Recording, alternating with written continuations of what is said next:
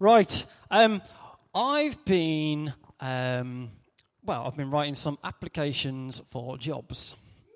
Well, yeah, woohoo, give it a go. Um, and about this time of year at work, we've been writing our annual report, which kind of looks back at what we've been doing for the year. Um, have we met all the standards that have been set? Um, have we exceeded those standards? Have we done more than we should do? Um, uh, have we shown lots of new skills, lots of skills, um, and all that, and applying for jobs? You kind of base it on what you've done in life, what you've done at work, other examples you might be able to pick out um, to show those skills. To show those skills. Um, so, work examples, situations you've been in. Um, why do we do it? Well, we're doing it if we're applying for a job to show that we can do that new job. To show, look at me, I can do this. I've already done it, I can do it. Um, in terms of our annual report, why are we writing how good we are? So we can get a bonus. Yay. So, it's a case Oh, turn myself off then. It's a case of kind of um, bigging yourself up a bit, isn't it? And going, look at me, I can do this, I am excellent. Which would be great if you could just write on the form, I am excellent. And then, then you just get the money and that'll be fine. Um, so you kind of have to kind of yeah, big yourself up and say, um, I'm just brilliant. Um, but in a, in a more wordy way. But with the application form, and uh, to a certain extent, um, stuff we write for our, our reports, you can't lie. It says on the applications that I've been filling in, um, you use some examples of things you've done to show all these things that you can do. If you make it up, we will find out.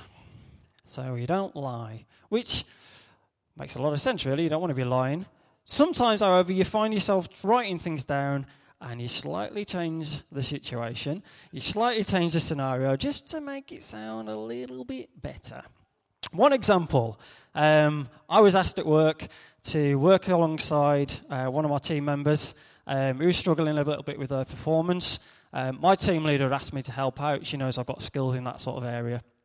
Um, so we were writing our annual report, um, and that was kind of something we wanted to pick up on it. Um, and then we had this great discussion with me and my team leader about was it my team leader who suggested to her team leader that I'd be good at doing the job, or was it my team leader's team leader who suggested that I should do it because she knew what I was doing? And we had to be really careful about how it was worded because if my team leader's team leader hadn't originally suggested that I'd done it, then that would be the wrong thing in the report. And my team leader's team leader was reading the report, and you can see how it all gets a bit confusing. So we had to make sure it was right. Um, so, why am I talking about this? That's a good question. Um, so, we've got one thing, haven't we? We've got what's expected of us, and um, what then we get from that. And we've also got what happens if we tell a little porky and don't tell the truth. Let's have a look in the book. Hey, not a Luke in no, a Luke, Luke in the book of. No, we're going into Matthew anyway, so that's not going to work. Right, uh, let me find it in here. It should be on the screen when we get there. This is Matthew 25, starting at verse 14. Right, so this is Jesus talking, um, talking about the kingdom of heaven. This is how it will be. It will be like a landowner who is going on a trip. He instructed his slaves about caring for his property. He gave five talents to one slave. Now, talents are just think of it as money. Talents to one slave, two to the next, and then one talent to the last slave, each according to his ability. Then the man left. Promptly, the man who had been given five talents went out and bartered and sold and turned his five talents into ten. And the one who had received two talents went to the market and turned his two into four. And then the slave who had just received, and the slave who had received just one talent, he dug a hole in the ground and buried his master's money there. Now, I like to think at this point that slave who just went, uh, okay, um, master's going away for a bit, I'll just shove it in the ground and I'll go and spend the time playing on the PlayStation or just having a sleep, have a lie in the morning, and do what I want, really. Maybe, maybe that's what he's thinking. He just couldn't be bothered. Couldn't be bothered doing anything with it. But we go on. Uh, if we can find where. Eventually, the master came back from his travels, found his slaves, and settled up with them. The slave who had been given five talents came forward and told his master how he turned five into ten. Then he handed the whole lot over to his master. And the master says, Excellent. You've proved yourself not only to be clever but loyal. You've executed a rather smaller, small task masterfully, so now I'm going to put you in charge of something larger. But before you go back to work, come and join my great feast and celebration. So, obviously, there, that first slave did a good job, gave the stuff back to the master, and then he had a party. Great. And then he had to go back to work, but party first. Then the slave who had been given two talents came forward and told his master how he turned two into four. And he handed all the four talents to his master. The master says, Excellent. You've proved yourself not only clever but loyal. You've executed rather a small task masterfully. I can't speak, can I? So now I'm going to put you in charge of something larger. But before you go back to work, come and join my great feast and celebration. So again, second one, according to his ability, he didn't have as much talents to start with, but he still doubled them. And the master was pleased. Now, I'm wondering if the master just had a card and was just reading it. Excellent. You prove yourself. No. So he says the same thing to them both. Okay, finally, the man who had been given one talent came forward. Now, I'm thinking at this point, he's kind of going, oh, I've just seen what the other two have done, and what have I done? Mm, not a lot. So, whether he's making this up, whether he's finally realized what his master's all about, mm, I don't know. Master, I know you're a hard man, difficult in every way. You make a healthy son when others would fail. You profit when other people are doing the work. You grow rich on the backs of others, so always afraid. Dug a hole and hid the talent in the ground. Here it is, you can have it. The master was furious. You are a pathetic excuse for a servant. You have dis- disproved my trust and in you and squandered my generosity. You know I always make a profit. You could at least put this talent in the bank, then I could have earned a little interest on it. Take that one talent away and give it to the servant who doubled my money from five to ten. You see, everything was taken away from the man who had nothing, but the man who had something got even more. And as for the slave who made no profit, but buried his talent in the ground, his master ordered his slaves to tie him up and throw him outside into the utter darkness, where there is miserable mourning and great fear. So, See, that's a parable that Jesus was telling about um, a master and a few, ser- a few slave servants. Um, so those those slaves, um, when the master was going away, those slaves were kind of given um, stewardship, responsibility for the master's money.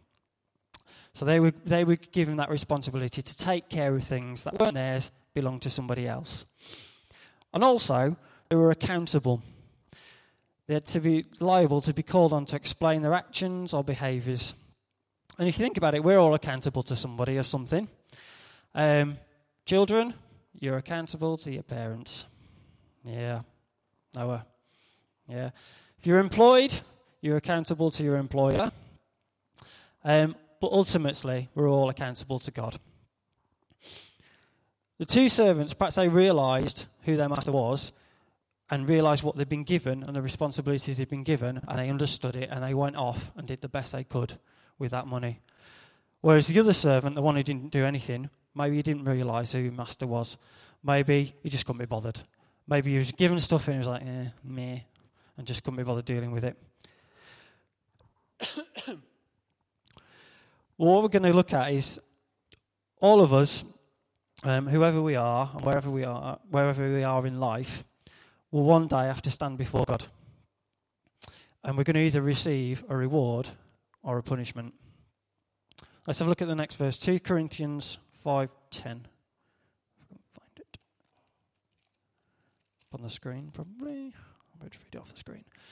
In, to- in time, we will all stand in judgment before the throne of the anointed, the liberating King, to receive what is just for our conduct, whether it be good or bad, or we lived in this temporary body. So that is going to happen. We're all going to you know, stand before God, be accountable for what we've done in our lives. I know which way I want to go. I want to stand before God and not get punished. Okay. I'm sure that's the same for all of us here. Some people, however, will just go their own way and do whatever they want. Um, that's not God's way. The Bible teaches us to go God's way. If we have a look at the next one, Proverbs 14:12. Before every person lies a road that seems to be right, but the end of that road is death and destruction. And then in Matthew, Matthew expands on that a bit more. There are two paths before you. You may take only one path. One doorway is narrow and one door is wide. Go through the narrow door, for the wide door leads to a wide path, and the wide path is broad. The wide, broad path is easy, and the wide, broad, easy path has many, many people on it. But the wide, broad, easy, crowded path leads to death. Now, then, that narrow door leads to a narrow road that in turn leads to life. It's hard to find that road, and not many people manage it. I think it was Roy who said oh, a while ago, you know, a wide door, a wide path, it's easy to find. There's a lot of people on that one. There's a narrow door, there's a narrow path. This is God, what God wants us to be doing, following this narrow path. It's not easy. You always find things will make you stumble and fall, but that's the path we've got to be looking for. if we do that, if we get onto that path and we follow in it, and we're faithful to what God wants us to do, um, and we don't compromise when things get tough, those circumstances won't separate us from God's faithfulness. If we stay faithful to God, God will remain faithful to us. And that's picked up in Romans. If we have a look at the next one. So, who can separate us? What can, be, what can come between us and the love of God's anointed? Can troubles, hardships, persecution, hunger, poverty, danger, or even death? The answer is absolutely nothing. As the psalm says, on your behalf, our lives are endangered constantly. We are sh- like sheep awaiting slaughter. Carry on. But no matter what comes, we will always, always taste victory through him who loved us. For I have every confidence that nothing, not death, life, heavenly messengers, dark spirits, the present, the future, spiritual powers, height, depth, nor any created thing can come between us and the love of God revealed in the anointed Jesus our Lord.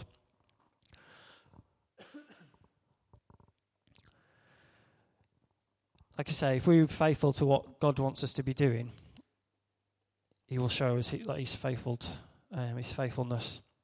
And we've got to have that right attitude to do that. Um, I don't know how much is happening in All Stars, but one thing that Joe said to me this morning, he was talking about attitude and gratitude. That's one of the things he picked up on this morning, having the, you know, the right attitude for things. Um, if I have a look at the next verse in Corinthians, 1 Corinthians. My dear brothers and sisters, stay firmly planted, be unshakable, do many good works in the name of God, and know that all your labour is not for nothing when it is for God. Excuse me.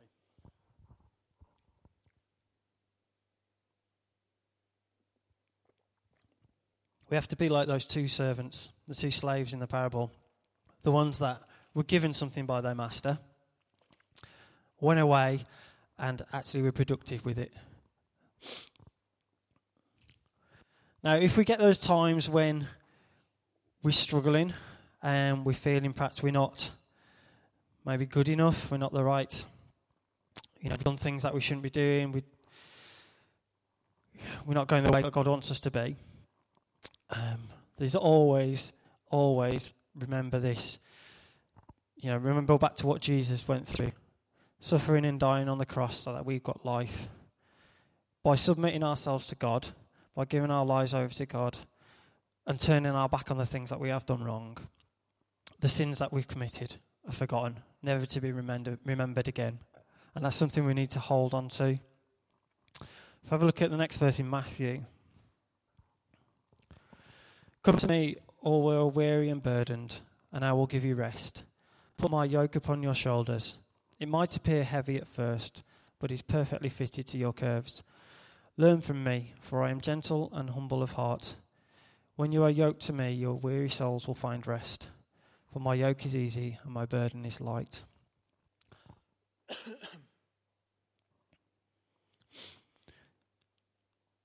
That's kind of getting to the end of what I wanted to say. Was it's just a thought I had when I was, you know, filling these forms, these applications in, about what is the right thing to be writing down here on these applications, and not doing the wrong thing and the consequences of doing the wrong thing, of putting those down. I will be found out if I say I've done something I haven't. I will be found out. Or if I'm not doing the right thing at work, I'm not going to get the reward for doing that. So, an encouraging last little, well, last little verse from Ecclesiastes. When all is said and done, here is the last word worship in reverence of the one true God and keep his commands this is what God expects of every person. For God will judge every action, including everything done in secret, whether it be good or evil.